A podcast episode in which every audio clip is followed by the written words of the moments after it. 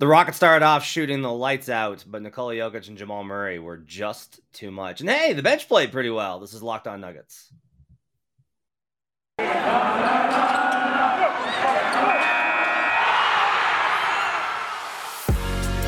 You are Locked On Nuggets, your daily Denver Nuggets podcast. Part of the Locked On Podcast Network, your team every day. Welcome to Locked On Nuggets, your daily Denver Nuggets podcast, part of the Locked On Network, your team every day. Thanks for making this part of your day. We are free and available on all platforms for your first listen. You can catch us on Spotify and YouTube and all sorts of places. If you want to join the show, you can go ahead and subscribe to us on YouTube and hit that subscribe and notifications button. You'll be able to join the show and hang out with all sorts of cool folks hanging out with us in the chat daily.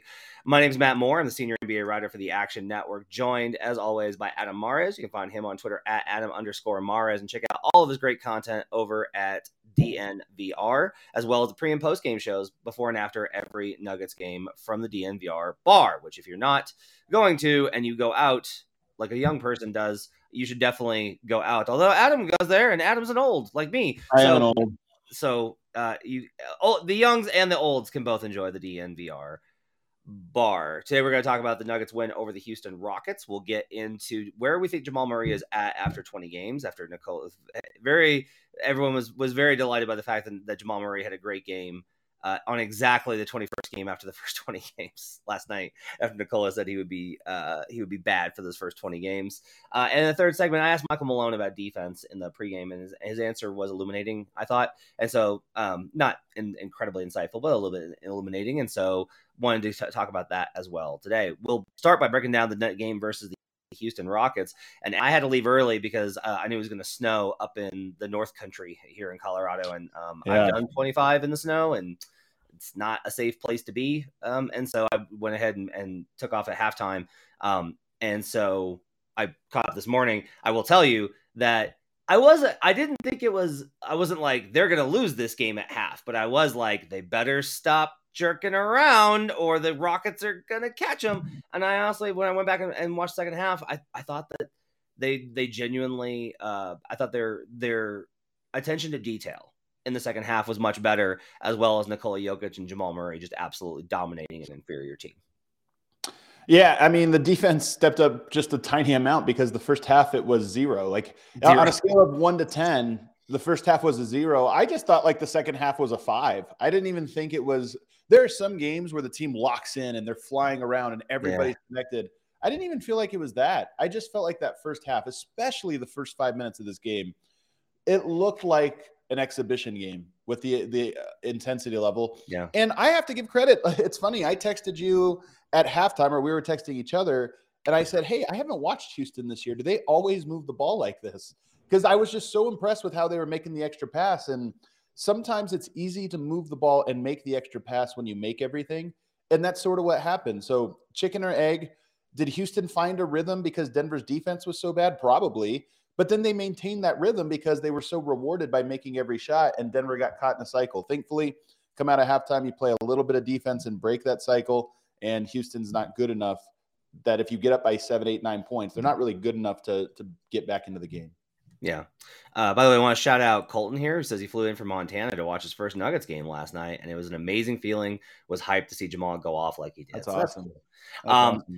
Yeah. So my big thing, I thought like everybody was just like a step slow in the first half and was very much just like, I'm contesting, and then like, you made it. Okay. They did not take them seriously in the first half. And you're right that I don't think that they locked in and were like flying around second half. What I do think is they just were basically like, okay, let's make it a little bit harder for them to find, because you asked me at halftime, you're like, do they always play like this? And I was like, no, like they're usually very sloppy and they have poor shot discipline. And then in the second half, you saw that where they really were just like, yeah, we're hitting all these threes. So now I can just shoot whatever. And it's like, no, you need to still work for it. If you worked for it, you could have, because they hung in for most of that third, and then they let go of the rope at the third, and then the fourth quarter was just them chucking. And George Karl always says the scariest thing for a basketball team is when you can't score the ball. And I think one of the things that happens with this Nuggets team is when they play a team like Houston, who's horrible. I mean, talk about Denver's bad defense. Houston was just as bad on defense. Like they were on fire on offense, but their defense was ridiculous. And so I think there's probably a thing with players like Jokic, players like Jamal, where you're like, man, even if they score on us, we're just going to score on them. Like there's no urgency. There's no fear. And I think they played that first half like that of, well, maybe they'll miss, but we'll score every time. So it doesn't even matter if they make or miss because we're just going to keep scoring. And finally, they played a little defense. And I'm telling you, Matt, this is the reason it's important is Houston is not a good team. Although I do think that they have some fun players. Like Sengun's a fun player. They have some guys on that team that I think if they build right, and I don't know if they are, but if they build right, they could turn into a good team in years down the line. But the thing is, Denver's or Michael Malone's goal of being a top five defense last night was an example of why that's a no-hoper. Not just because they're 24th in defense, but because I think Michael Malone has a goal to be a top five defense, create habits, this or that.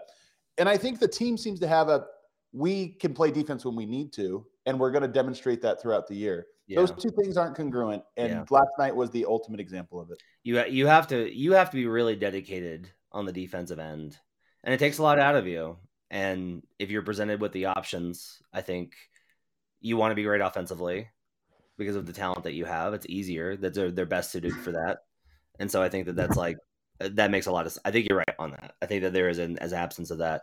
In the third quarter, Nikola Jokic, 7 of 7 from the field, 4 rebounds, 3 assists, 16 points, and a plus 13. The flurry at the end was really what put it away. Only drew 2 free throws in that period, which was surprising considering how overwhelming he was for poor Sengun. Alperen did a really good job in that first half, and he picked up his 4th foul, and that was pretty much it for Houston. It wasn't like the problem was like Alperen did a very good job on offense, and he forced like 2 misses on Joker in the first half. What was interesting was like Joker wasn't frustrated. Joker was just like, okay, missed that one. Like it's easy to say that knowing that they won the game, but my opinion was very much the Joker was like, I am not bothered by this at all. Like I am not frustrated.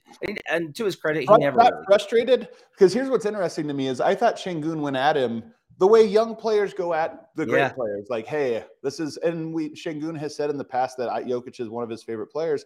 You could tell this was one of those ones of like, I want to show that, like, hey, I'm modeling myself after this guy and I'm trying to go at him and try, whatever. And I did feel like, one, he did get Jokic in the first half. He had some really nice moves on him. He had some good plays, but you could tell that Jokic was kind of like, all right, I just felt like Jokic was a little extra aggressive in a spot where he's not typically aggressive in those ones. Like Jokic picks his spots of when to be aggressive, and it's not usually against the Houston Rockets. Yeah, it was interesting because I commented on this. KPJ, the Rockets reporter, asked Silas before the game that KPJ, they actually call Sengun Baby Joker, and Silas was talking about the comparison between them, and he was like, I can see the comparison. Silas was very quick to be like, he's a 2-time MVP, so there's a lot of ways to go. Jokic is way huger. I mean, and that's part, I said this on last night's show, Sengun reminds me much more of Boris Diaw than he does of Nikola Jokic, who I compare those two all the time, but there's a difference when you're a 7-footer. I did a deep dive on Sengun this summer. My comparison was much more, I think he's much more Sabonis. But they're the same to me. They're very similar as well. Yeah, it's more a matter of just like Boris. I think a lot of it is like Boris became wider as his career went on, and so Sengun's not wide, right? Like Sengun's just a very like he's very up and down, and to me, and it also kind of shows whether there's this debate amongst Rockets fans about whether the problem is that Silas isn't building Sengun as the hub, or whether Sengun can be the hub. I think it's both. Like, I don't see Sengun being like one of the reasons I kind of blanch at the Joker comparison. I get it. Is that I don't think Sengun can be like, I think he handles trigger actions and he does certain things very well and he can pass, but I don't see the same innate understanding that you saw from Joker, even at Sengun's age. I don't know, man. I really like Sengun and I like what he's doing, so I don't want to say that. The thing is that's different, again, is Jokic is so big that you just can't switch against him. It's such a – you can't put even a small forward on – like LeBron James. You can't switch LeBron onto Jokic because Jokic will just punish him in the post. I think you could switch LeBron onto Sengun, and he might score on you a time or two, but it's not going to tip the scales to where you have to full-on panic. And I just looked it up. You know, Sengun, he's listed at 6'9" and 6'11", so I don't know which one, but his wingspan, for whatever it's worth, is 7 feet. Jokic, 7'3". I know that doesn't sound like a lot, but it is. When you're talking about centers, 3 inches, you know, is just a lot. I'm sure the standing reach, all of those things. So Jokic, a true center. Sengun, more of a like small center. And that's just makes a difference for this particular thing. But I like Sengun. I do think Houston could probably play through him a little bit more just because I think he is such a good player. But they're a young team still trying to give everybody – I don't know that they have their identity of the future established yet. Before we take a break and talk about Jamal, do you see what I was saying about shot discipline, about how in that second half they just like – to me, they in the first half I really thought that they were finding rhythm, and that was – like the Nuggets allowed them to find rhythm. Yeah. Oh, it disappeared. Like, yeah. It was funny because I was so impressed that I almost like I get disappointed because I love when teams play – you know, not the right way, when they play a team game, you know, when they make smart reads and this or that. And I was watching them in that first half and I was so impressed. And I was like, man, is this Houston? That maybe I'm intrigued by Houston. The second half, they were the team I thought they were, just making dumb plays, selfish plays. And I was just like, oh, okay. Yeah. Yeah. And that's the problem. All right, let's take a break. We'll come back and we'll talk about Jamal Murray's big night, as well as we'll take a look at where he is relative to our expectations at this point in the season. We'll do that when we come back on Locked On Nuggets. First, I've got to tell you about Turo.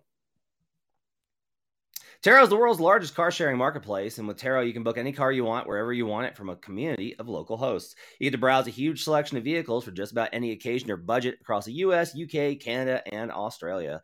You can book a spacious SUV or minivan for a family road trip. Whenever I book a car on a road, like did this at Thanksgiving, got to get an SUV for the kids. If I go for the medium size to save on the money, but I need the kids to be separated in the back. I got two. I can't have them next to each other. It's just gonna be constant fighting and distracting.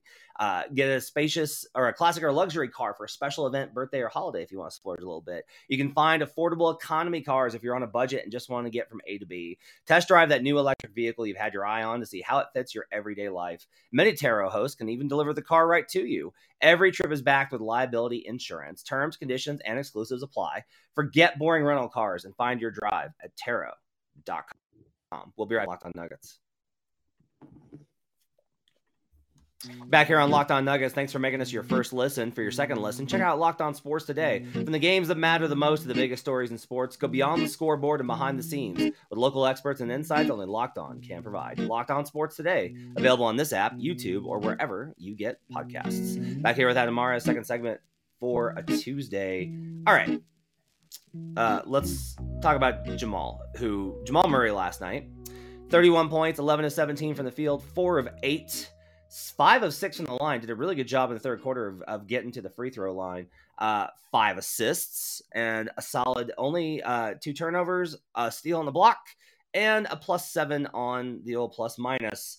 I thought there were moves in that first half. The crossover, double step, flip, finger roll at the rim was, to me, particularly impressive. That was one of the cooler shots I've seen him make this season.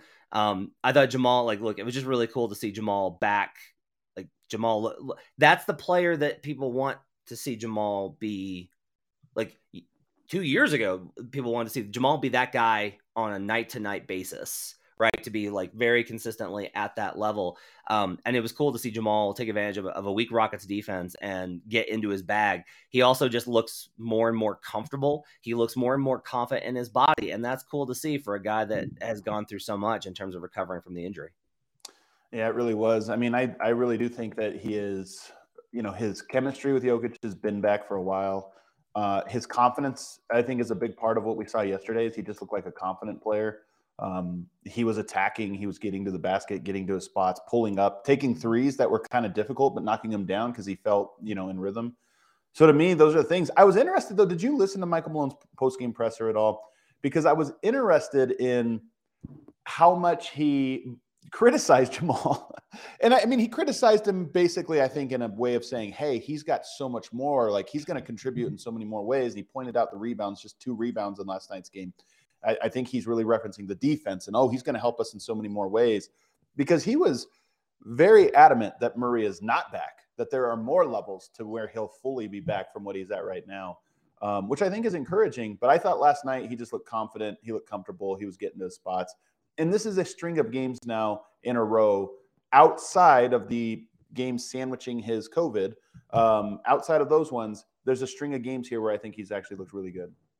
I wonder if some of this is that's how Jamal's wired, where he doesn't want to be like, oh, good for you. Like, you came back, like you had such a terrible injury. And Jamal instead like wants it to be just like, no, like I didn't play as well as I can. Like keep the standards. That sounds much more like how Jamal's wired, right? Like that, yeah. and that kind of vibes with it. I don't know. Malone has gone so far out of his way to lower expectations for Jamal in terms of like, he's the opposite of a hype man, where he's like instead been like, well, it's gonna be really rough, it's gonna be really difficult, and like doesn't want to, you know, do these things. I thought Jamal's defense actually in the first half was a large part of their issue.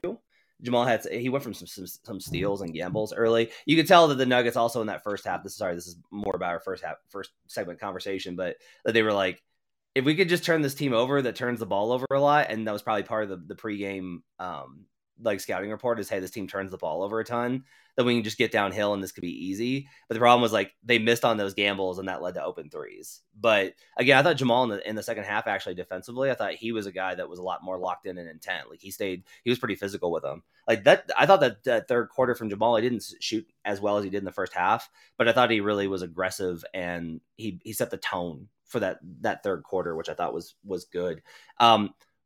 Big picture. Hold on before we get to big picture, because I do see this in the comments from a couple different people, and I agree with it.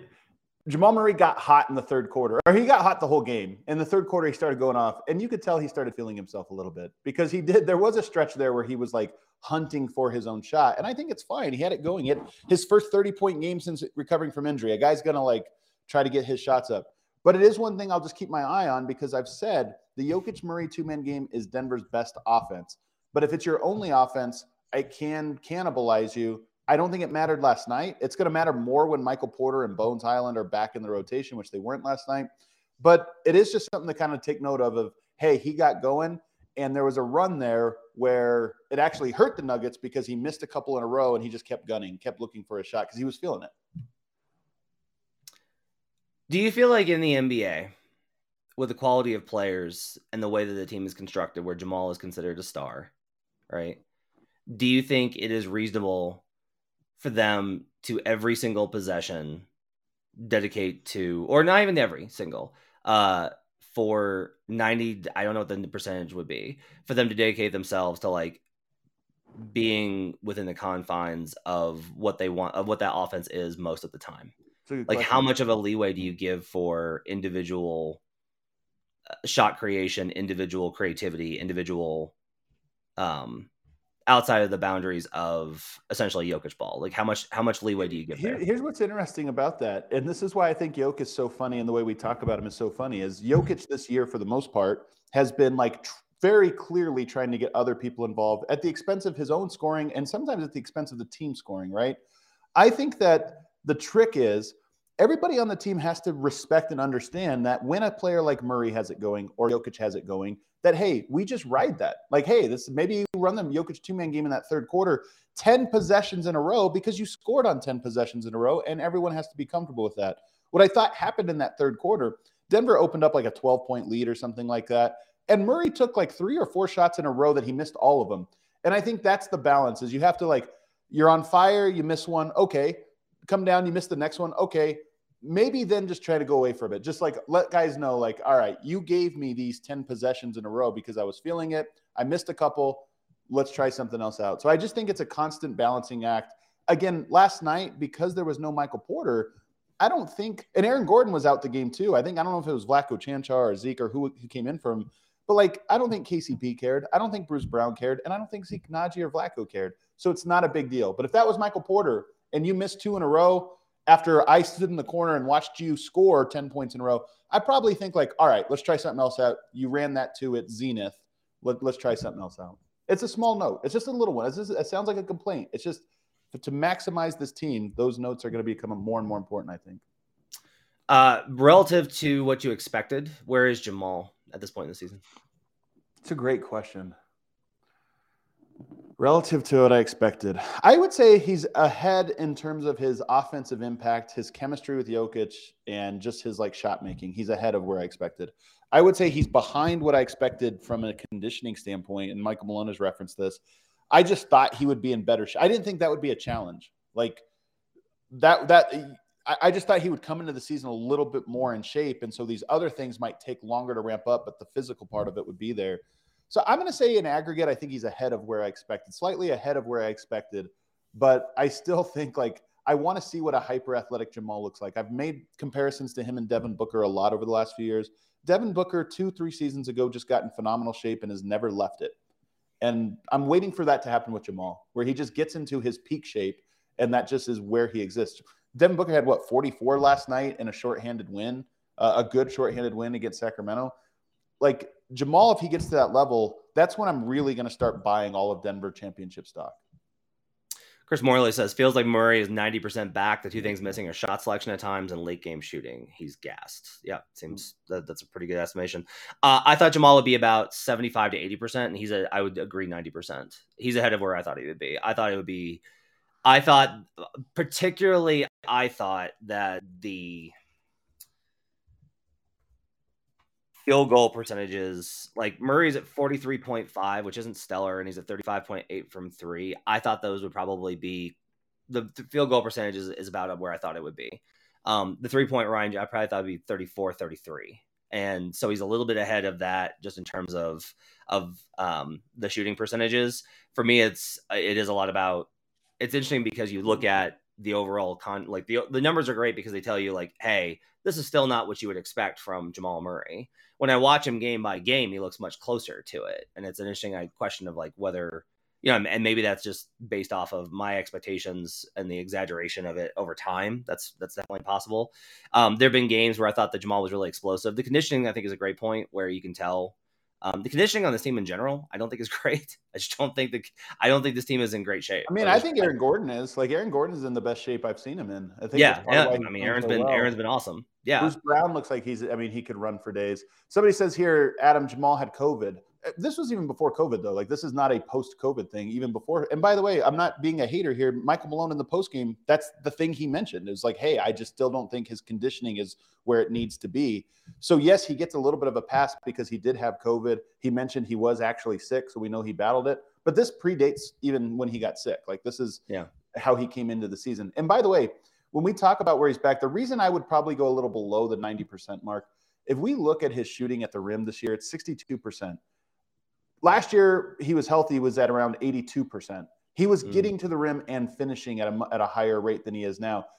I think when you look at it, it's funny. His shot profile kind of indicates a guy coming back from ACL injury because he's getting shots in the mid-range and knocking them down at a higher clip than ever. He's a little hot from the mid-range. And I feel like that's kind of where you go when you're not quite ready to be comfortable enough taking a ton of threes and you're not quite comfortable enough getting to the rim. You settle a little bit more for the mid-range, which is what I think has happened so far. That being said, one of the things that was so encouraging about last night, and it's a 2-game sample size, is I felt like he was going to the basket more and finishing in the floater zone, finishing at the rim, and just being creative around the basket, which was one of his hallmarks, that creative finishing through traffic, spin moves, and, you know, all of the creative things we saw in the bubble and afterwards. I feel like one thing that's happened is he's had a harder time escaping when the defense collapses, either for a pass or figuring out how to get out of it. It seems like he's committed to things and then he's gotten in situations where he's just swallowed up by multiple defenders. And I don't know what the answers are to that, but that to me seems like, and some of that may be some of the bench stuff too. I can't contextualize it in my memory from whether that's with the starters or not. Hurricane says, just seems like he needs more NBA reps. That tracks. I think it's hard to say he's behind where you want to see him, and that's maybe the best thing to kind of say, right? Is that this hasn't been worse than expected. It hasn't dragged the team down. They're still second in the West. They're getting good games out of him, and he's still progressing. You're not like, oh yeah, it was awesome, and then can only get worse from here. You know, Malone's right. There's a long pathway. Murray's got a lot of runway in front of him this season, and that's probably a good thing. No. Okay. Let's take a break. We'll come back and we'll talk about something that I asked Malone about defense yesterday, and I wanted to kind of share his thoughts on that. We'll talk about that when we come back. First, I got to tell you about LinkedIn Jobs. These days, every new potential hire can feel like a high-stakes wager for your small business, and you want to be 100% certain that you have access to the best qualified candidates available. That's why you have to check out LinkedIn Jobs. LinkedIn Jobs helps you find the right people for your team faster and for free. Being able to get into the exact experience levels and exact type of fit that you want is so important when you're trying to hire, because otherwise it's an arduous and painful process. Simple tools like screening questions make it easy to focus on candidates with just the right skills and experience, so you can quickly prioritize who you'd like to interview and hire. It's why small businesses rate LinkedIn Jobs #1 in delivering quality hires versus the leading competitors. LinkedIn Jobs helps you find the qualified candidates you want to talk to faster. Post your job for free at linkedin.com/LockedOnNBA. That's linkedin.com/LockedOnNBA to post your job for free. Terms and conditions apply. We'll be right back here on Locked On Nuggets.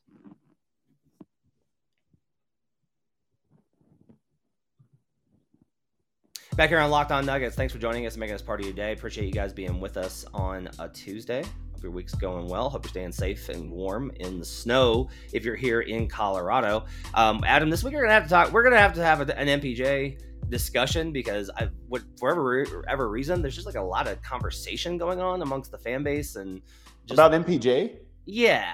I think there's some stuff we're gonna have to talk about later in the week. But right now what I want to talk about is defense. Okay. So before the game, I asked Michael Malone, here's my view on Malone. He comes from a good coaching tree when it comes to defense. They prioritize, and the coaches that he's worked under and with have been good defensive coaches. Malone clearly prioritizes it. It's where his focus wants to be. He is not a coach that stresses the offensive level. And it is fair, I think, to ask, like, the biggest criticism that I think lands on Malone is, how can you be as dedicated and focused on defense and not have produced a great one in Denver? I think that's a fair criticism of him. I still really much value what Malone thinks about the game. And I think that Malone probably sometime in his career, his coaching career, will probably coach a great defense somewhere. And so I want to get his thoughts on was, I opened it up with a very direct question. Sometimes I overcomplicate my questions, and so I wanted to be very direct. And I said, "Are the defensive fundamentals the same in the NBA as they were 15 years ago?" Now I know that that's not the case, but I wanted to see what he said, and he cut me off. Like, he was like, "No," and he started to go, and like, he wanted to talk about it, and he talked about how the biggest thing that he stressed was the NBA's made decisions in pursuit of marketing the game and promoting it to emphasize the offense and make it harder on the defense. You want to enable these great scoring nights. You want to enable these great talents to show off. And officiating is a lot of it. The game is also, you know, he made reference to the fact of just the 3-point line has a lot to do with it, where analytics, you've talked about this before, Adam, about how, like, you don't want the game to be solved. And analytics by its very nature is pursuing the most efficient path to success. Like, its attempt is to solve it. It doesn't really, analytics doesn't approach the question of style or qualitative greatness or even necessarily problem solving. It's simply trying to look at the game from a direct root of, how do you achieve maximum efficiency? And in doing so, you're going to sacrifice a number of things. But one thing it does do is it puts a lot of stress on the defense. I ask these questions because the Boston Celtics currently have a 120 offensive rating. That's the highest in NBA history ever. But if you also look at numbers 2 through 10, they're all from 2020 to 2022, the entire top 10 all time, since we are able to track possessions. And of the top 20, there is one team, the 1987 Lakers, that has not come since 2017. That's it. So we have this inflation that's kind of occurred. You know, Vic Lombardi asked him about, like, you know, is it grabbing? Is it pulling guys? And Malone kind of talked about how, like, no, it's more about, like, how you're able to approach guys and whether you can play, whether you can make contact without fouling, because that's possible. But in the NBA now, I think he's right on this. It's not like you can just play physical defense and get whistled for it if you're facing especially certain players, even if you're not necessarily fouling them. And that change, I think, has really shifted things. And then finally, I asked him, I was like, all right, when you watch the great defenses now, what do you see? That's right. That's a great follow-up. And he said, they take away both the 3-point line and the rim. And what I thought was interesting is he specifically mentioned the Bucks, because the Bucks used to give up a ton of threes, and the Bucks this season have stopped overhelping, which is still something that I see the Nuggets doing consistently. It's interesting that Malone brought it up, because that to me is the Nuggets entirely. Like, that to me is their biggest problem outside of personnel. from a non-personnel standpoint, it's that they want to help down so much in pick and roll coverage that they are oftentimes they're overloaded on the strong side of the floor with the weak side corners guy wide open. And teams are able to reverse it because they don't put enough pressure on the ball. And that causes a lot of issues. And one of the things I think I did kind of come away with, and we talked about this in the first segment, you're right. I think the desire from the team is there. I think that the Nuggets have a handful of top level defenders, KCP, Bruce Brown, Aaron Gordon, right? I also think that you're right that there's not a dedication from the team on that end.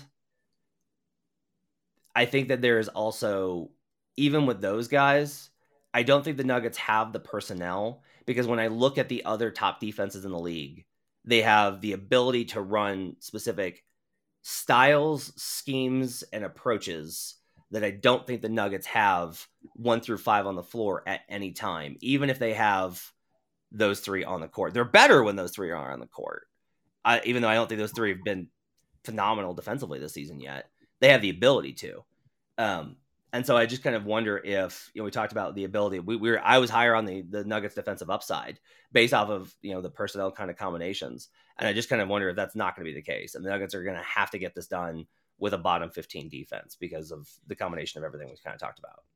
So the weird thing is their number one most used lineup, which, by the way, has Michael Porter, and it's their starting lineup with Michael Porter. That's the lineup with the most minutes. It has a 101.6 defensive rating, which is like elite, hyper elite. So to me, it's kind of interesting because I would agree with you, except for that's not the lineup to me that has the personnel you're talking about. Yeah, that's true. That's fair. And so I don't know what to make of that. The thing that's weird about Denver, and it's a Jokic trade as much as it's anything, is he seems to know when things are needed and when they're not. And it can be very frustrating because you get first halves like the ones you got in Houston, but you also tend to get really elite defensive stretches against even good offensive teams in short order. And maybe that's the best you can hope for with this team. I would bet if you gave Jokic truth serum and said, can you be a top 5 defense? He'd say no. Can you be a top 5 defense in the clutch? He'd say yes. And maybe that's the best we're going to be able to hope for of Jokic and Jokic-led teams in this era. I don't know. I don't know if I'm ready to agree with you, though, about the defensive personnel thing. I just don't. And I want to go back because you actually made a lot of points in there that I kind of wanted to chime in on. The first one was Malone's. I hate romanticizing the past in any capacity. And Malone, anytime you ask him about defense, it's, well, they don't let you play anymore. Back in the day, guys wouldn't get layups. You'd put them on their ass, this, that. And I was like, that's actually a non-pertinent comment to the question at hand. And what's really interesting about the question at hand, which is how do you defend in today's NBA? And then even saying you do both, you take away the paint and the rim. Also, to me, not pertinent. How do you take away? That's like saying, how do you defend in today's NBA? You don't let them score. Okay, how do you not let a team score? Like you're telling me the final result, but how do you get there? What are the things that happen when you get there? And to me, this is one of the things that frustrates, and this is a small frustration with Malone, is he often talks about the thing that he wants, and I always want to hear, how do you get there? What are the things that are getting there? Last night, it was funny to me because Houston gets up a lot of threes. That's why they offensive rebound. They don't have Dwight Howard in there grabbing boards. They don't have a bunch of these big bodies. It's Alperen Sengun who doesn't jump. It's Jae'Sean Tate has been a guy who's like 6'6". He's their second best offensive rebounder. They get offensive rebounds because they shoot a lot of threes and they stretch you out. And when you're stretched out and scrambled, teams grab three-pointers. So to me, these are the things that I know Michael Malone thinks about. I just would like to hear him talk about those things because to me, how do you get them to do both is the more interesting question, not that you need to do both. No kidding. You need to protect the rim of the three-point line. Of course. That's basketball. I thought it was a good exchange. I thought it was a good question. I'm telling you, I didn't enjoy the answer because I didn't think it was an illuminating one. I think the three-point shot. Yeah, of course. That's basketball. This in the NBA. That's where the shots come from. They're not coming from the mid-range. They're coming from the paint, and they're coming from the three-point line. One of the things I think that I think is relevant in this discussion is the Nuggets' biggest problem has been point of attack, right? And I think that he doesn't know how to challenge that after everything that he's said, because that's been their problem. That's been his frustration. He doesn't know how to get that message across. Because to me, that's the message. To me, that's the gap. is... I know, but is it a message? What I'm saying, Matt, is it a message or is it a thing that the team doesn't know how to do that you need to, like, get them to do that? That, like, we always hear these stories of a new coach comes in when they turn a defense around, and it's like a point of emphasis that they were like, hey, we're attacking guys as ball handling, or we're meeting guys behind the three-point line, or whatever it is. Like, there's some detail. And I always hear with Denver, it's like, yeah, it's point of attack defense. But again, you're talking about the problem, not the solution, not the route to getting there. So you feel the lack of technique on that might be an issue? I don't know. I would love to hear what Michael Malone thinks is the issue. And if it is that there's not a solution, it's just a problem. The best example of this in the Malone era has been turnovers. And I've always said that the turnovers happen the most when the offense doesn't know what they're doing. And so you start to force things, right? And so he said, we got to cut down turnovers. We got to cut down. And I would say, well, yeah, but you're asking a unit that doesn't really have a cohesive identity or this or that to make something out of nothing. And turnovers, to me, are a byproduct of that. So, yes, turnovers are bad. Some are sloppy. But can you figure out why a team consistently turns the ball over in specific situations? That's, to me, is how you diagnose a thing. So, to me, it's the same thing with point-of-attack defenses. I agree that point-of-attack defense is bad. But so many point-of-attack defenders have come through Denver, and you're still having that issue. To me, there's probably something else that is not being addressed that is probably leading to these problems. And to me, that's the interesting question. John points this out or makes his comment. I also feel the Nuggets scheme is just not as consistent or as good as the best defensive teams, Milwaukee, Boston, and Phoenix. I think this is where, like, you and I diverge, and it's okay for us to have different ideas about it. I will say that, like, Boston, Miami, and Phoenix switch a lot, which the Nuggets aren't capable of doing. And to me, we talked about, you are talking about how do you prevent those things from happening? And that's where the point of attack gets in, right? If you don't have to collapse because your guys is containing on the perimeter, you're able to stay home. Yeah, but like games even against Oklahoma City was not pick and roll with Jokic at the top. Those were one-on-one attacks against, you know, a Bruce Brown or a KCP or this or that. Like, so I mean, I do agree with you that there's no. When I say this, Malone is the one who is preaching the message to the media. But I'm not saying it's in particular a Malone problem. It might be. I don't know. It might be, hey, Giannis demands it of his guys, so that's what happens. Or maybe it's, you know, I'm just saying there's something else that we're always looking at the problem and never looking at how it arrives there. And I don't know if that's because Michael Malone just doesn't want to share that with the media, or I don't know if it's just the way he thinks about these things. I suspect it's a little bit of both. But to me, there's too many guys that have come through for the perimeter defense to still be this porous. Dominic says the fact that you had better defenders and had the same result, it tells you it's a philosophy issue. I don't know if it's philosophy, though. It could be detail. It could be a thing that, again, are you focused on the wrong thing and you're missing the thing that would change it? I don't know. Is it a leadership issue on the court, the players? Yeah. It could be any of those things. I'm not trying to narrow it down. I'm more saying I don't like when it's constantly – oh, it's the effort, or, oh, it's the this or that. It's like, well, why does it keep happening when you swap guys out and it's the same problem? Yeah. And I think that's a relevant question, you know, and that's at the heart of solving it, you know, instead, because the problem is it becomes about who's to blame, right? Like, that's where the conversation goes, is who's to blame for the defense being bad, rather than a question of how do you solve it across defensive assistant coaches, across personnel, across schemes. You have all these problems. Who do you think was the worst two defenders in the first half of last game? The Rockets game? The Rockets game. I think it's easy. I thought it was Jamal and Nikola. I agree. And so maybe it's that. Like, hey, we all talk about Jokic's leadership and, oh, he gets everybody involved and he's... But maybe it's as simple as those two, our leaders, are bringing that energy and everybody else just matches it. Whether consciously or subconsciously, everyone just lowers their intensity level because they see those two. I don't know. This is why I'm not trying to... When I'm talking about my criticism of Malone's response, I'm not saying it falls on Malone. I'm just saying it's not revealing to me of what is likely the issue. All right, that's going to wrap it up for Locked On Nuggets. Thanks for joining us on a Tuesday. We'll be back with you tomorrow. We'll talk a little bit about MPJ. We'll get you set for the Nuggets' next game. We'll talk about whatever else comes up in the news cycle. We'll do all that and more tomorrow on Locked On Nuggets. Make sure to rate, review, and subscribe. Thanks for joining us, everybody. We'll see you again next time.